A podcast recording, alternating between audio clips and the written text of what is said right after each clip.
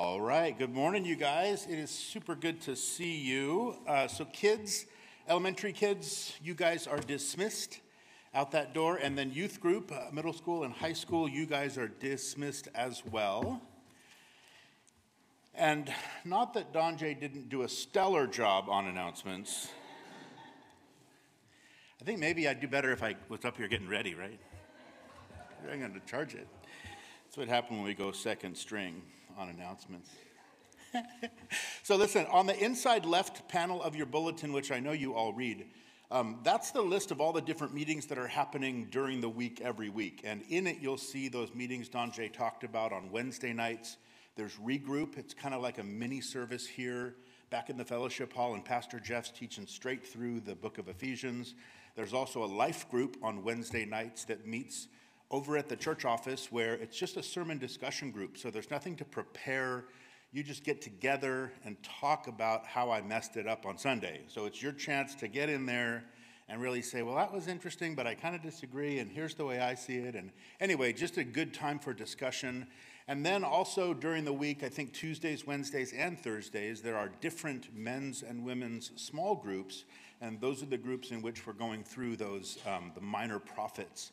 So we had our first meeting of those last week, but it's not too late to jump in this week. So men and women, if you're interested in a small group, some of them are on Zoom and some of them are in person, but swing by the table afterward and we can get you signed up for those. And then if you could put that Understanding the Bible slide back up, that yellow book that Don Jay was talking about, super important. So this is a book that we offer about once a year. Usually around this time frame in the fall. Some of you did this the first couple of times we went through it. This is an absolutely faith-changing, life-changing book, I would say. There's nobody here at this church that would not benefit from this book, including me. I'm blessed every time we go through it. And what it is, as Don Jay said, is it's 30 days of 15 minutes per day that you spend on your own at home, and it just takes you through, and it really does a great job for you of giving you just a 30,000-foot view of the Scriptures. And at Calvary Chapels, of course, we teach verse by verse, chapter by chapter, right through the Bible, and one of the things that can happen is we can kind of get lost and we miss the forest for the trees, right? We're turning over every leaf and we're looking at every tree, but we want that big picture view. And so this book provides it to you.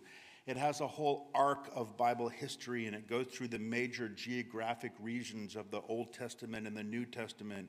And as Don Jay mentioned, it's painfully repetitive, which is such an incredible blessing. It's a fill-in-the-blank book, and you're just hating it as you do it, and then you're realizing there's a method to the madness. And by about the second week, you realize, wow, I'm really understanding this stuff because I'm writing it out each and every day. So I can't recommend this highly enough to you. People who have been in the Lord 30-plus years have gone through this book and just said that it just flipped the light switch on and puts all of the Bible into a great sort of a context. So what we do in those Sunday meetings is we just simply get together, probably here over in the corner in the sanctuary, and just have a quick discussion on, what it was that the Lord showed you that you didn't know, or where was it that he flipped that light switch on for you this week, or what was something that really ministered to you from the reading. So it's a great benefit to go through that. But if you want to just go through the book and not hang out for the little meetings, that's perfectly okay too. So we don't actually have the books here today, but we'll have them all here next week. So next week we'll have our agape feast afterward, like Don Jay mentioned, and then we'll just get together and have like a little intro session. I'll pass out the books to those who are interested. If you want to do the study, do sign up today. Just have them scribble your name down so I make sure we have enough books for you. So that may have been a little bit clearer. Not that Don Jay didn't do a great job. So I got to tell you, Don Jay, I love that brother. Last night he tells me, Pastor Bill, we got visitors coming tomorrow, so you better step it up. And I said, well, good, I'm glad you told me, because otherwise I'd have just sleptwalked through the whole thing, right? Hopefully we step it up each and every week here. So this morning we're going to step it up in Colossians chapter 4.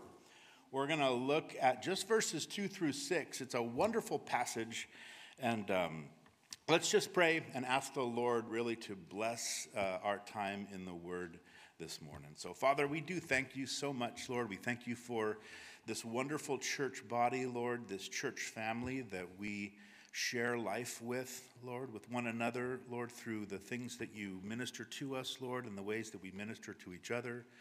Father, we thank you for this time and this place that you provide each and every week for us to come together, Lord, as people are utilizing and exercising their different gifts.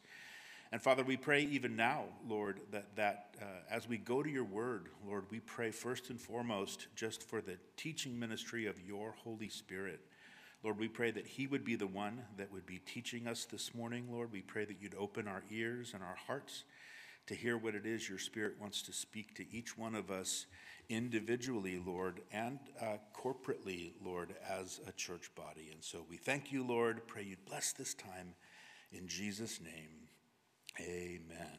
Amen. So Colossians chapter 4, and if you don't have a Bible, you're going to want one, and we have them for you. So just raise your hands, and somebody can bring you one. You're welcome to use a Bible on your phone or whatever you like. I'm teaching out of the New King James Version if you want to follow along in that one. But so chapter 4, and you remember that we just kind of dipped our toes into this chapter last time, but this morning we're going to look at kind of what is the first section of this last section of this letter that the Apostle Paul wrote to this church in this little city of Colossae, just to really encourage them with this big wave of false teaching that was threatening their growth in Jesus. And we remember in chapters 1 and 2 the way that the Apostle Paul so powerfully and so beautifully really highlighted for us,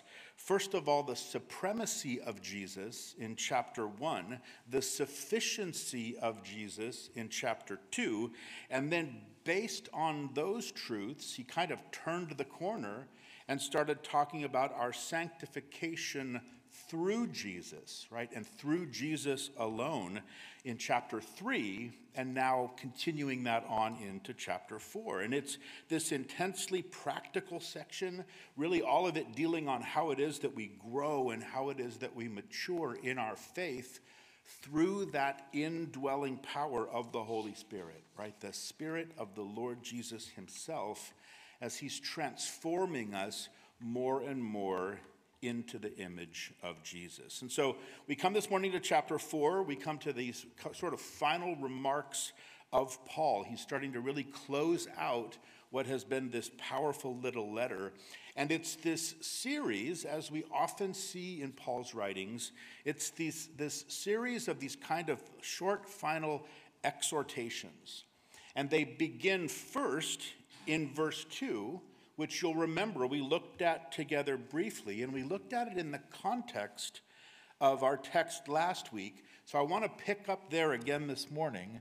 Look again in verse 2 of Colossians chapter 4, where Paul writes this. He says, "Continue earnestly in prayer, being vigilant in it with thanksgiving."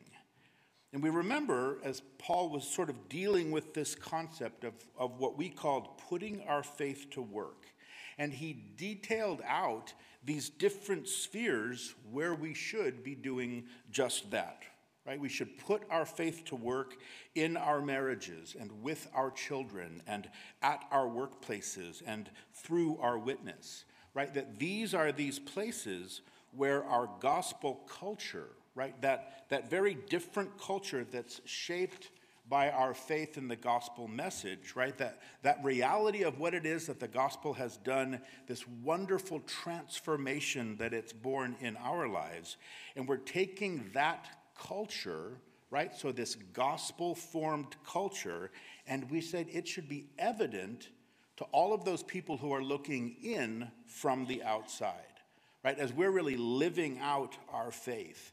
And remember, he talked about all of this, and he talked to the wives, and he talked to the husbands, he talked to the children, he talked to us as employees and as employers, and about the way that we relate to each other in each of these different contexts.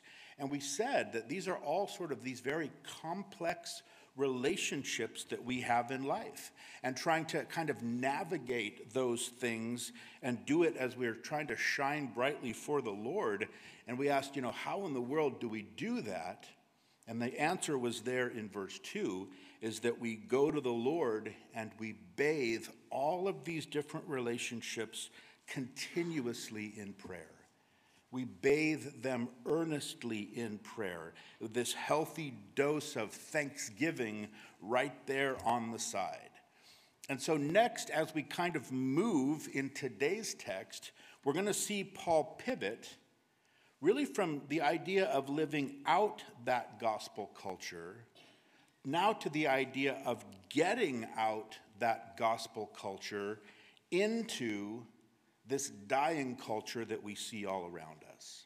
So that's the title of the text today, Getting Out Gospel Culture into a Dying Culture. And as I said, it's a wonderfully simple section, but it's a very powerful section, because it's really kind of this culmination of this whole practical section on our mission as a church. Right? Or the church, right? The church with a capital C, to bring the message of the gospel to the world. And you remember, we're going to reach back for a moment. Remember back to chapter 1, where Paul talked about the fact that we've all been reconciled back to the Father, right? All of us as Christians, we are Christians because we've been reconciled back to the Father through the death of Jesus Christ. We've been brought back into that relationship with him, right? We who were separated from him because of our fallen, sinful nature, that it was the sacrifice of Jesus, right? It was through our placing our faith in that act. That's what provided the way for that relationship to be reconciled, or to be repaired and restored. And we saw that Paul said that we've now been entrusted with taking that very same message of reconciliation out to the world. Remember in 2 Corinthians 5, he said that Jesus Christ has given us the ministry of reconciliation. That is, that God was in Christ reconciling the world to himself, not imputing their trespasses to them, and has committed to us the word of reconciliation. Now then, we are ambassadors for Christ. So we've been given this good news, right? This good news that people's sins can be forgiven, that they can be brought back into relationship with their Creator. And now Jesus himself told us, remember, right before he ascended to heaven, he said, go therefore and what? And to make disciples of all the nations. He says, baptizing them in the name of the Father and the Son and the Holy Spirit. So we're to take this message and we're to teach it to others, right? It's our mission given to us by Jesus. It's actually the mission that we're on with Jesus, isn't it? It's a co-mission, right? It's the great commission. And what it is, I think, that we need to remember as we're trying to carry out this great commission is that we as Christians, so we the church collectively, we have all the answers to all the world's problems. Startling statement, right? Amazing, but the truth is we do. We have all the answers to all the problems in the world today, because the world's problems are simply an expanded version, or really an exploded version, of people's problems. All the problems that are in the world are due to the conflicts that people have with one another. And that can be on a relatively small scale, right? Just one person with another. But it can go all the way to people groups, and then, of course, to nations. And then it turns into war and all of these other things. And so as we look at this great range of people's problems, let's never forget that we as the church, we have the answer, and that answer is the gospel. Because the gospel It fixes people. That's what the gospel does. It fixes people by putting us back into that right relationship with God, the very thing that we were created for, right? It fixes us because it breaks the power of sin in our lives. It gives us this whole new nature, which the Bible says is nothing less than God's own nature, right? As God takes up residence in us, he dwells in us by his Spirit. That's how God fixes us. Right? He brings us back to himself, and then he puts his life into us. And what happens is then when we get fixed, and then the other people around us start to get fixed, and as far out as that fixing starts to spread, the more and more people that start to get fixed, then societies start to get fixed, and culture starts to change, and at that point, the world potentially can change. And so the gospel is this means of this great reconciliation, right? It's the means through which God is doing this wonderful work. And so the world needs the gospel. We as the church have the gospel. And so, of course, the question is, how do we get that gospel out of the church and into the world? And in our text today, Paul gives us these three wonderful ways that we're going to see that each and every one of us can do that. The first one is pray. In verse 3, he says, he's just been talking about prayer. He continues in verse 3, he says, meanwhile, praying also for us that God would open to us a door for the word, to speak the mystery of Christ, for which I am also in chains, that I may make it manifest as I ought to speak. So not only do we need to be praying for the gospel to be manifest in all those different relationships in our lives, but we also need to pray for the gospel to go forth, what? From our lives as these messengers of the gospel. And this is one of the things that Paul said that we should continue earnestly in prayer about. We should be vigilant to be praying for. Other translations say we should be devoted to this kind of prayer. So the very first thing, right, is that we need to be praying continuously. Now, as Christians, I know we've talked about prayer. We've all been encouraged to pray many times.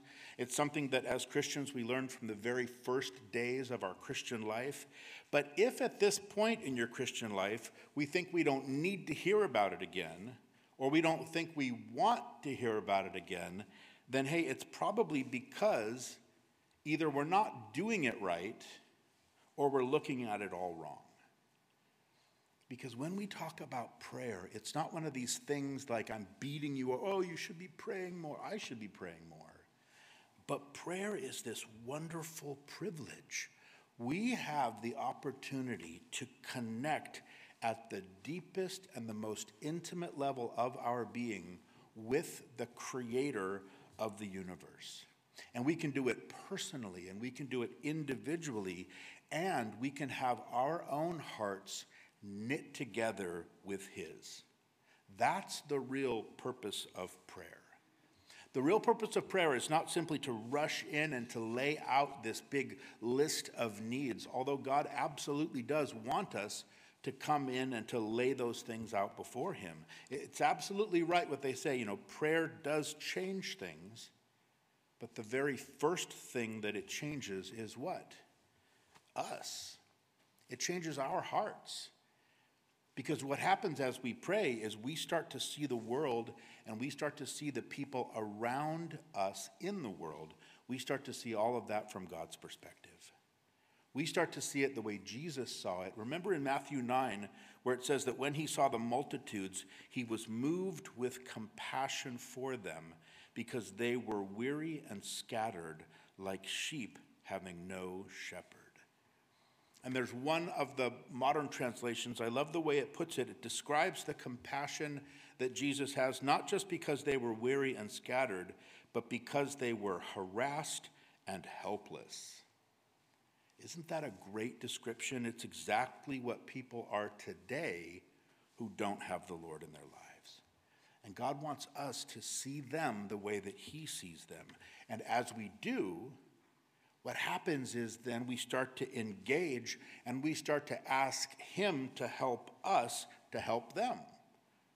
Right? We start to ask him to do the things that only he can do so that they can come to know him. And that's why Paul prays here for open doors for the gospel to be preached. So not only do we need to pray continuously, but we need to pray specifically for open doors. Now, think about this. There were plenty of personal things that Paul could have asked prayer for. Remember, as he's writing this letter, where is Paul? Open book test, right? It's right there in the text. He's in prison in Rome, right? He's in chains, he says. But he doesn't pray for the prison doors to be open, right? Paul prays what? That doors of ministry might be opened. And just this idea that Paul would have to pray for this is such an important thing for us to remember as we think about how to get this gospel culture out to a dying culture. We need the Lord to go out ahead of us and to open doors for us that we just can't open for ourselves. And there's a wonderful story in the life of Jesus. You remember in Luke chapter 5, they're up in the Galilee, of course. The multitudes are all just pressing in on Jesus, and remember that he jumps into this fishing boat. It happens to have been Peter's fishing boat right there on the shore of the Sea of Galilee. And then remember, they just push Jesus out a little bit into the lake, as it were, and Jesus teaches the people sitting there in the boat. And then after he'd finished his teaching, this is what it says in verse 4. It says that when he'd stopped speaking, he said to Simon, who's Peter, "Launch out into the deep and let down your nets for a catch." But Simon answered and said to him, "Master, we've toiled all night and caught nothing. Nevertheless, at your word, I will let down the net." Right? So again, you've heard the story before. Here's Peter, right? A professional fisherman by trade, an expert who had been fishing on this same lake probably every day of his entire life. He says, "Hey, look, we've tried everything, right? We've been toiling, right? We've been laboring all night at this. And yet, if you say so, Jesus, we'll try again." Verse 6 says that when they had done this, so when they had let down their nets, it says they caught a great number of fish and their net was breaking. So they signaled to their partners in the other boat to come and help them, and they came and filled both the boats so that they began to sink. That's quite a catch, right? And so it's at this moment, Peter wasn't the smartest calf in the herd, right? But it's at this moment that Peter really starts to realize there is something more to this Jesus than meets the eye. And it's at the end of this account that Jesus says to Simon, he says, "Do not be afraid. From now on, you will catch men." So when they had brought their boats to land, they forsook all and followed him. And of course, the application, right? It's very easy in many respects because we too are called to be fishers of men.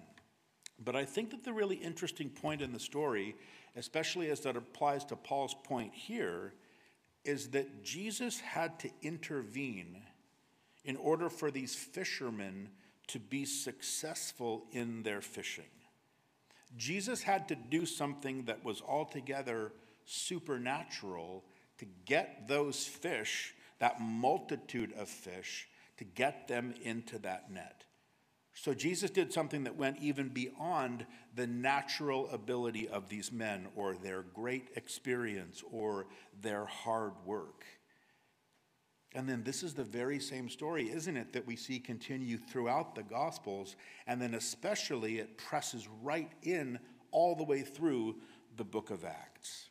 The way the Lord was always going out before the apostles, right? He sent them, as he sent us, out into the world to preach the gospel, but he went out before them, and he went out before them doing the very thing that Paul is asking prayer for here. Right? Jesus went out by the power of the Spirit, and he was opening doors, wasn't he? page after page, story after story. You think about the masses that were assembled at Pentecost, to the crowds then that were preached to in Jerusalem, to all of those imprisonments that gave way to such powerful testimony about him. And then you think about, Philip going up to Samaria, or Peter going out to the house of Cornelius, or Paul and Barnabas, and then Paul and Timothy out on journey after journey, to city after city, to all of those pagan stronghold cities all across Asia Minor, as they were chased out of one and fled to another. And we saw riots and rallies, and there was teaching, and there was preaching, and all of these remarkable and amazing things that we saw happen, which could only happen because the Lord was supernaturally opening up doors, right? One after another. He was, in the book of Acts, he was flinging these doors open, wasn't he? Left and right. And the apostles were so very faithful in the power of the Spirit to simply walk through those doors, right? God was at work. And all of that to simply say this: that's exactly what we're all longing for today. And that's exactly what we need to be praying for today. Nothing less than that. Praying that God will open a door, that he'll do those things that only he can do, so that we can do what little we can do. We need him to prepare the soil. We need him to open the door. We need him to bring the people. We need him to set up those kind of divine appointments for us throughout our days. However you want to look at it, God can still do all of this. And as a matter of fact, he probably is already doing it each and every day in each and every one of our lives, if we could just see it. But what we need also is to be praying that as these doors of opportunity are opened up before us, Paul says essentially, look there at the end of verse 3 and on into verse 4, Paul basically prays, hey, open the door and pray for me that I may make the gospel known.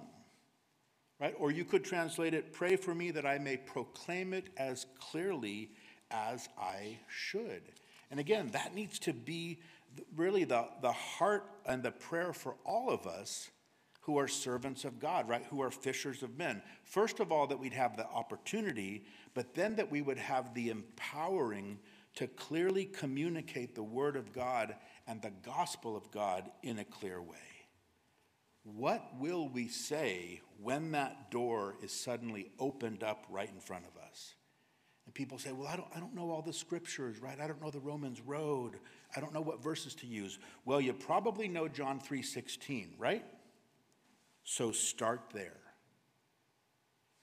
You know how God saved you, so start there. Even just the 30-second version of it. You know how to plant seeds of God's word into your conversations, and then pray that the Lord would just water those seeds in that person's heart. And if you've never really taken the time to think about these things, what would I say? Well, then take some time to think through them. How would I explain the gospel if I had the chance?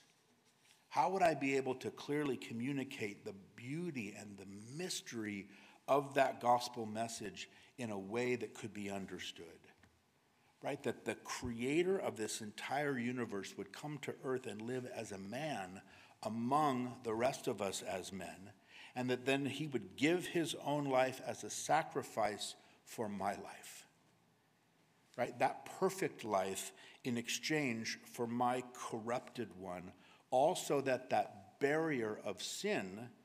And that barrier of sin and rebellion that separated me from God, that could all be taken out of the way, and that I could be reconciled back to him and now live this incredible life of intimacy in relationship with him.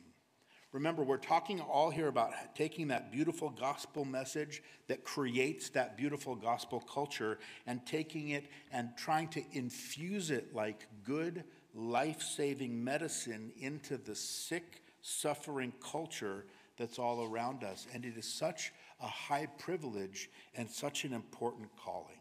So let's make sure we pray and we do it continually, right?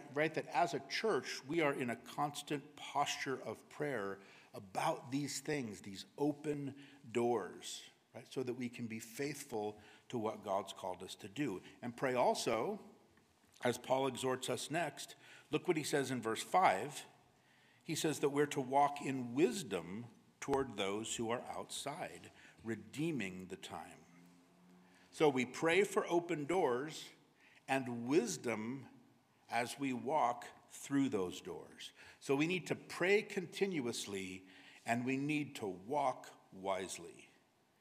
And boy, I will tell you today that we need wisdom, don't we, in navigating this current cultural kind of a moment that we're in, which in and of itself is a door for the gospel that's already standing there open before us, right? All of the unrest and the anxiety and the division and the uncertainty all around us, that is nothing less than a beautiful open door for us. It's sort of like a two-car garage open door right in front of us with this multitude of harassed and helpless people standing right on the other side. And so we really desperately need God's wisdom as we seek to relate to them, right? Paul describes these people here as what? Those who are outside of the family of God. They're outside of the blessing. They're outside of the promises. They're outside of the hope that we have as God's children, but they are searching so desperately for all of these things. Paul's talking about how we're to relate to people who are not yet believers. And the first thing he says is that we need to walk through this world understanding the fact that the world is watching us as we walk. And that what they should see in us and see from us should be something that's so very different than anything they've ever seen before. It's a different kind of a life. There's a different quality coming from our lives, right? That it's a life truly lived in the power of the Spirit in all of those different spheres of relationships, right? In our homes and in our workplaces. And, you know, it needs to match those things that we say. And what they see needs to match what we say that we believe. Now, there's a true story that was told about a pastor he ministered back in the early 1900s. He was well known at the time. His name was Dr. Will Houghton. And he later served as president of Chicago's Moody Bible Institute or Moody Bible Institute. Either, take your pick. One of those two you could enroll in. But earlier in his career, before he did that, he was called to become the pastor of a large church down in Atlanta. And there was a man living in that city who hired a private detective to follow Pastor Houghton around for weeks and report back on his conduct. And after weeks, the detective was able to report to the man that Dr. Houghton's life in private perfectly matched his preaching from the pulpit. And as a result of this, that man gave his life to Jesus Christ and became a Christian right then and there. So, of course, the question for us is, what if someone hired a private detective to follow you around? Or what if they just listened in when you're at home through your Alexa? Right? Or through your Nest or whatever it is you. Or what if they had Siri spit back all of your searches or your location history or your spending info? You get the point, right? Would they give their life to Jesus based on the way that you live your life for Jesus? So we need to walk like everyone is watching because they are. That's walking in wisdom. I'm sure you saw that article maybe. There was a man, he said, my wife asked me why I speak so softly in the house. He said, I was afraid Mark Zuckerberg was listening. It says that she laughed, I laughed, Alexa laughed, and Siri laughed. Right, so let's all just live in a way that maybe even Alexa or Siri or any other AI, right? Maybe even Mark Zuckerberg himself, if he's listening in, that they would be convinced of the reality of Jesus Christ. So probably our Facebook stream just got shut down, I think, at this moment, but we're maybe still on YouTube. So, and I have to say, I love the way, once again, Paul puts it here. He makes it so simple, right? It's not like, hey, get my latest set of podcasts on the Apostle Paul unlocking the 15 steps to successful witnessing. It's one simple exhortation, and that is to always walk in wisdom.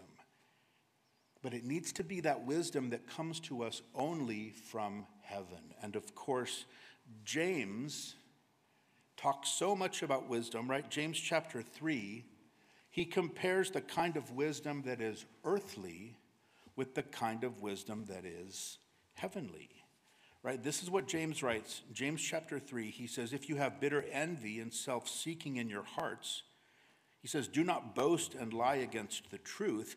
This wisdom does not descend from above, but is earthly, sensual, demonic. For where envy and self-seeking exist, confusion and every evil thing are there. But the wisdom that is from above is first pure, then peaceable, gentle, willing to yield, full of mercy and good fruits, without partiality and without hypocrisy. He says, now the fruit of righteousness is sown in peace by those who make peace.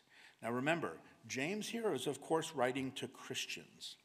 And what he's telling us is that there are two possibilities. He says there's one type of wisdom that underneath the surface of it has all it has bitterness and jealousy and self-seeking and selfish ambition, right?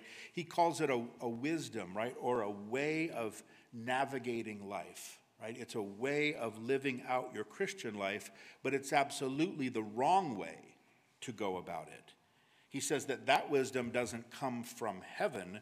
It's earthly and natural, and he even says it's demonic. And so he's warning about this kind of a pseudo-wisdom that can really creep into a church or to creep into the life of a believer.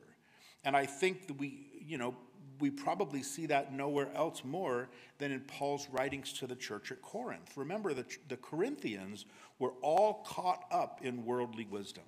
They were all caught up in this Greek idea of wisdom. It was the very same sort of wisdom that we talked about was coming in to threaten the church at Colossae from those Gnostic teachers. But at Corinth, it was full-blown. Was full-blown in what it looked like and what it sounded like and the kinds of problems that it created in the church. And you remember the church at Corinth, it was a self-focused, self-centered, self-protecting kind of a wisdom that had led to a lot of pride and arrogance and all kinds of division there in that church. So that's the kind of thing that Paul says that we're not to be involved in. But then James goes on and he contrasts that kind of wisdom, that earthly, natural, demonic wisdom, and he says that there's another approach, right? There's another wisdom that comes down from above, right? This is the heavenly approach, and this is the kind of wisdom that Paul's talking about that we should be walking in, which James says is what? Pure and peace-loving, gentle, full of mercy, good fruits, impartial, sincere, genuine, right? Non-hypocritical. So that's the wisdom that Paul says that we want to be sure we're walking in as these people from the outside are looking in on us. And there's a couple of words there that really stand out, right? Peaceable, peace-loving, because the person who's walking in wisdom is always going to be a peacemaker. They're going to want to bring peace into those situations where there's contention or strife. They're not going to add to that. They're not going to bring more contention. They're going to bring a solution of peace. Also, he talks about gentle or willing to yield.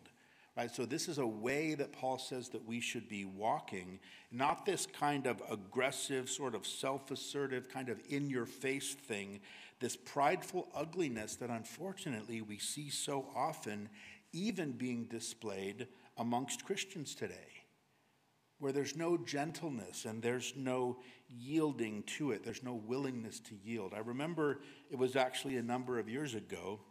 Michelle had just gotten back from a pastor's wife Wives Conference. She was so encouraged, and she posted the theme verse of the conference on her Facebook page with a pretty graphic and all of these things. And I'm not even sure what verse it was, which is probably better, but it was an encouraging one. And it was all about how we're loved and how we're, you know, called and stuff. And I was at work at the church office, and I remember seeing that she had posted it, and people were liking it, and people were commenting on it, and I thought, oh, isn't that great? Both Michelle and I have a pretty eclectic Facebook list of friends. We've got lots of unsaved people from back in the day, and then of course we've got all the saved people from our current life. And it's neat because all of those unsaved people, you know, as they see stuff come across our feeds, it's like putting Jesus right out there to them. And so all of this is happening, and I'm thinking, oh, look at all this, it's great. Everything's going on swimmingly until these two knuckleheads, I mean these two brothers, right, in the church, who we knew had differing views in their own theology and knew each other, they started this little discussion in the comment section about the verse. And when it turned out, now it's become a debate right there in the comments, and they start calling Bible translations into question. They're dragging in the Greek. They're quoting the church fathers. And I'm just like sitting at my desk watching this in horror. And Michelle, I think, was homeschooling all the four kids at the time, right? So she can't do anything about this. I'm thinking, what in the world are our unsaved friends thinking about these two Christians having this fight on here? And all I could do is I sent a private message to the two of them, and I said, guys, I don't care about your debate, but you take it off of my wife's page right this instant. And I said, you delete every one of those foolish comments. You are destroying any good work that Jesus was doing here. And to their credit, they did exactly that. And they were both very apologetic because they realized they weren't walking in wisdom, especially toward those who were, or you know, in front of those who are on the outside. And we can all be guilty of this, right? We can be guilty of it as individual believers, but we can also be guilty of it as the church, right? Collectively. It's one of those things that, you know, we're to walk in wisdom toward those who are outside, and there are times when we just need to yield. And not just yield to other Christians, sometimes we need to yield to those themselves who are on the outside. I will tell you right now that the reputation of the church in general is suffering terribly in the culture, and it's not suffering because of Jesus. Amen? It's suffering because the church is not walking in this kind of wisdom. There are times when we need to not try to force our point or whatever it is. You know, we need to be walking in a way that looks more like that heavenly approach than the earthly one. Because Paul says that when we walk this way, what does he say there in the verse? He says we're going to be redeeming the time. In other words, we're going to be making the most of every opportunity. Right, making the most of every opportunity that we have to testify to the reality of Jesus as we're living out our lives in front of these people who are outside. Whether it's those people we work with or school with or in the neighborhood that we live in or people that we are meeting when we're out in the community doing whatever we're doing out in the community. Maybe even it's a complete stranger that we just met while we're traveling. There are all these wonderful opportunities out there, and we need to walk in wisdom so that we can take advantage of them. It's interesting that that phrase there that Paul uses, redeeming the time, is actually literally buying up opportunities. So as we walk wisely, we're also buying up opportunities. Right? Each and every day in our lives, if we're looking for them, we're going to find those open doors for witnessing to what it is that Jesus can do in a life. And as they come along, we need to be ready to buy those things up. I mean, to snap them up like a blue light special. Anybody blue light special? Okay, like an online pop-up store, right? Or like a snap them up like a Prime Day deal, right? Is that better?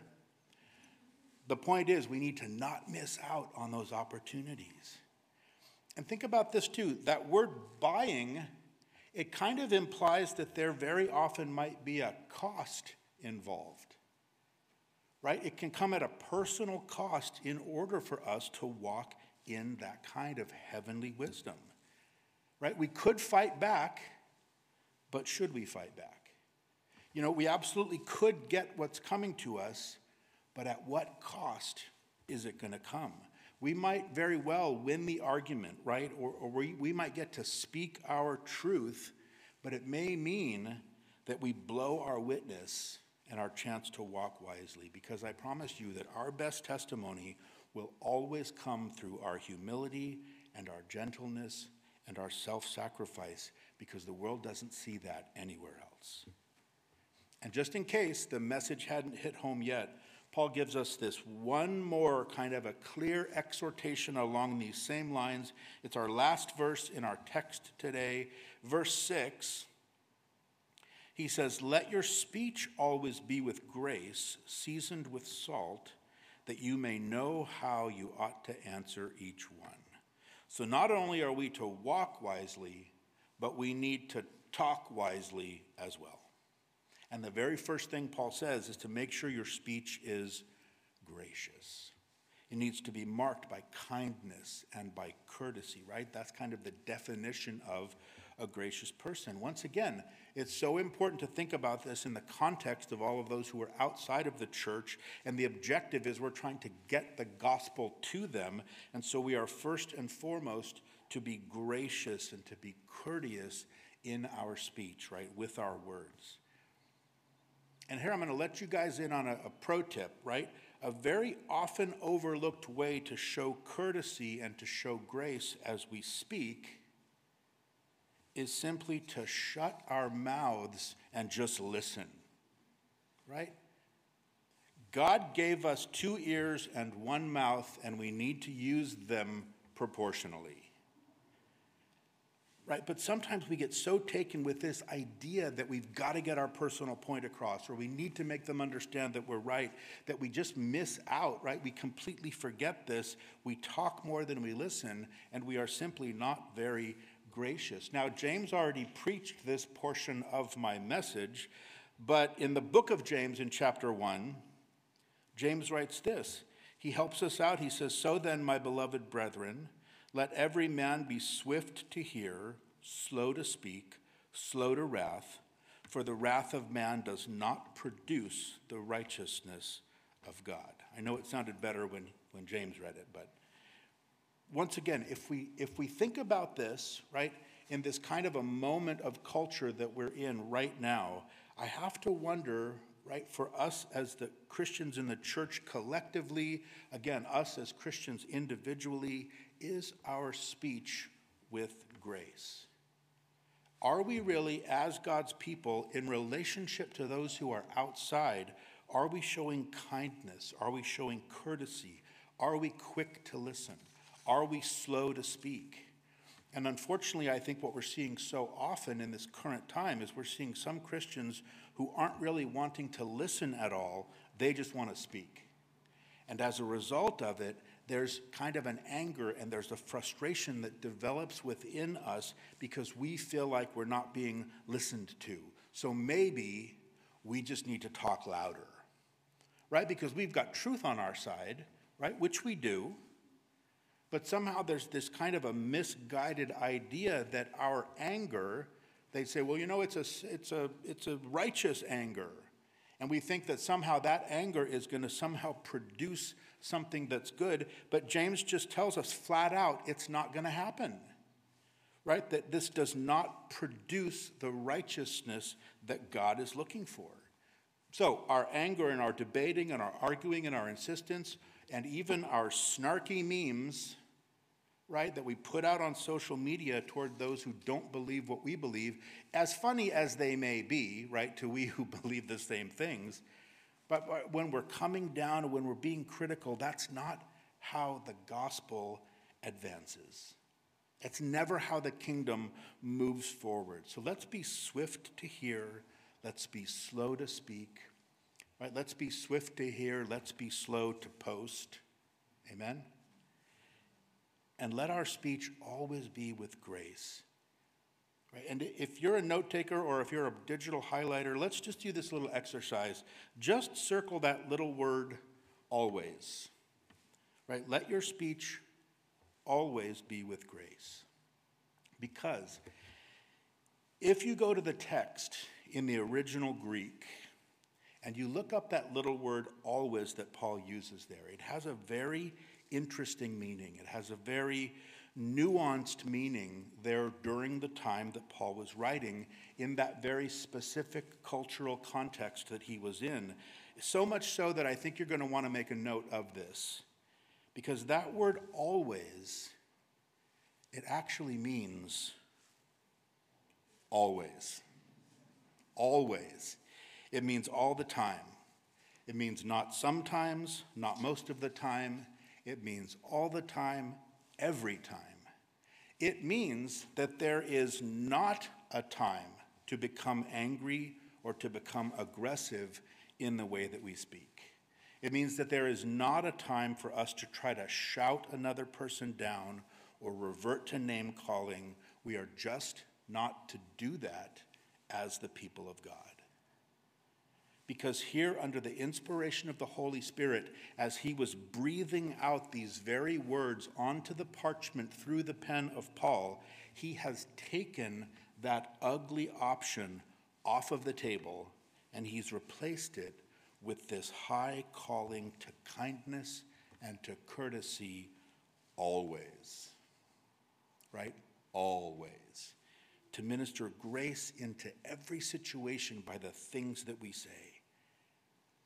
And it's so important, because these are the things that really make that difference. These are the things that those people who are looking in from the outside at the church and our faith, and they're watching and they're evaluating. And, you know, a lot of them are wondering, hey, you know, Christianity, is that an option for me? You know, is this something that I should be considering for my own life? And I'll tell you that with everything going on in our world, lots of people are thinking a lot about these kinds of things. All of the instability. I mean, people are thinking about their own mortality. They're thinking about things that they haven't thought about before. And inevitably, that's the open door. Because it's going to lead them to think about the possibility of God. And of course, their question then is, well, where am I going to find out about God?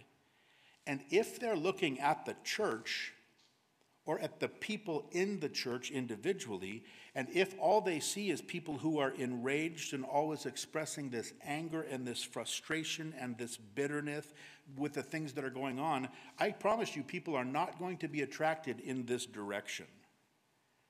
So we can't let our speech go to that kind of an ugly, negative place ever. But what we absolutely can do and should do, look what Paul says next. He says we need to make sure that our speech is always gracious and that it is perfectly well seasoned with some salt.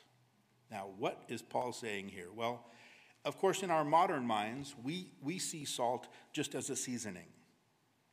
But in the mind of Paul's time, right, in the ancient world, the thought of salt wasn't simply as a flavor enhancer. It was what? It was a preservative. This was the way that they preserved meat, right? There was no refrigeration. There was not an ice maker in sight. So how did they keep their meat from going bad or their fish from going bad? Well, they caked it in salt.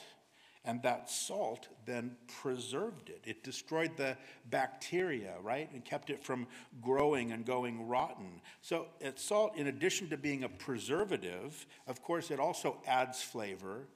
But salt also produces what? It produces a sense of thirst in someone who eats it. And I think that when Paul talks here about letting our speech always be gracious and seasoned with salt, I think that all of these different ideas come right here into the picture. Because the way that we speak should create a thirst for people to want to hear more about Jesus. You know, the way that we speak should be flavorful in that it draws them in because it tastes good. And the things that we speak, the words that we speak, should have a preserving quality to them.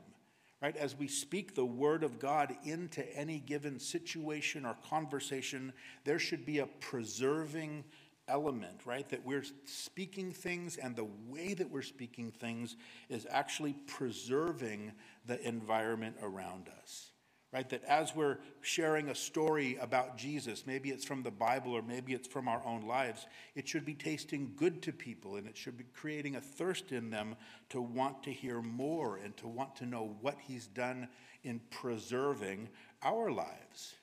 Now here, I got to offer a word of caution, because notice that Paul says that we should be seasoning our speech with salt, not making it the main ingredient.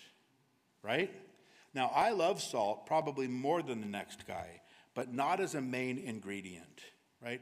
Again, many years ago, Michelle and I were invited to Thanksgiving dinner at my newly married brother's house, and he and his wife had worked super hard to host their first Thanksgiving for a pretty big group. I mean, we were there and they were there, and my parents and her grandparents, and I think maybe even her brother and stuff. There must have been more than a dozen of us around this table, and everything was going great until the pies came out. Pumpkin pie and pecan pie. And of course, everyone took each, you know, to taste them, and the pumpkin went off without a hitch, but the pecan, all of a sudden, as people put this pie in their mouth, people were literally spitting it back up onto their plates. Now, I don't have a picture of that, thankfully, right? Some people were even getting up and they were running to the kitchen sink or to the bathroom to spit this stuff out in the sink. And we all very quickly realized that she had accidentally used the salt instead of using the sugar. Probably 2 full cups of salt in this one pecan pie. That's how I feel too, Zeke, exactly that way. And can I just sadly say that when I hear some Christians speak or see the things that they're putting out on social media, now that they're getting their truth out, you know, in Jesus' name, there are some salty Christians out there. Salty, self-righteous Christians. And every time I think about that pecan pie. And here's something else, right? Keep this in mind. Any good chef you ever watch on the Food Network will always tell you that even an appropriate amount of salt only brings out the flavor that's already there in the food. And I think that's important for us to remember. Keep that in mind as you season your speech, because those salty words are only going to amplify an already harsh or already kind of aggressive message if that's the place where your heart is. Right? So let's not be those salty Christians, right? Let's use the salt and season in just the right amount, flowing from a heart that's right, right? Just the way that Jesus did, right? Jesus always balanced grace and truth, didn't he? Remember a couple weeks back, we mentioned his compassionate encounters with the 2 women, right? The woman at the well in John 4 and the woman caught in the act of adultery in John 8. And we talked about the way that the word of God dwelt, of course, so richly in him, and it flowed from him, and it gave life to them. And that's this balance that we're talking about, because remember that to the woman caught in adultery, remember he said this, he said, neither do I condemn you. So of course there's the grace. But then he also said, go and sin no more. There's the salt. And again, to that woman at Jacob's well, he said, first of all, he said, give me a drink. Now that was the grace right there. Simply the fact that he was reaching out to her and that he was wanting to engage with her, especially as a Samaritan woman. That was a gracious statement. And then as he spoke with her, you remember at the end of it, he says what? He says, go call your husband. There's the salt. Because he knew, and she knew, of course, that she was living with a man to whom she wasn't married. And his words made her look at that reality in her life. But in each of these cases, there's just this beautiful balance between the two, right? Full of grace and yet seasoned with salt.